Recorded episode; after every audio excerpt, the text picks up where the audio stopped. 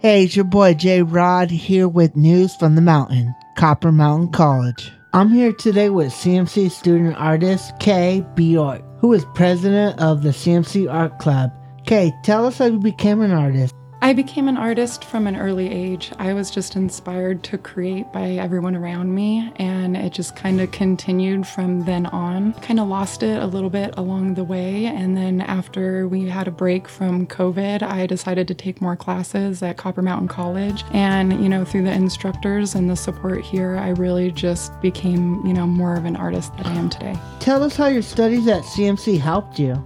I took a 3D sculpting class and it really opened me to using different materials and bringing 2D into the 3D, which I hadn't really done before. I'd usually just drawn and painted on canvases, and I really got to explore a more creative realm when I moved into 3D. How have you put your artistic talents to work for you professionally?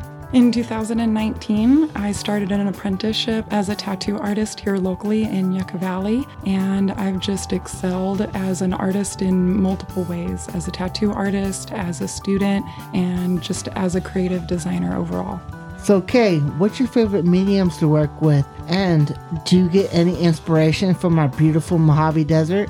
You know, I do actually get a lot of inspiration from our local landscapes, and one of my favorite materials to use is actually the nature and found objects around. You'd be surprised in the inspiration you can get just by walking through the desert trails. News from the Mountain is produced by Copper Mountain College. Music for News from the Mountain is written and performed by Matthew Bennett and CMC Culinary Arts Professor Derek LaGuardia as Crystal Gift Shop. For more information about your community college, please visit www.cmccd.edu.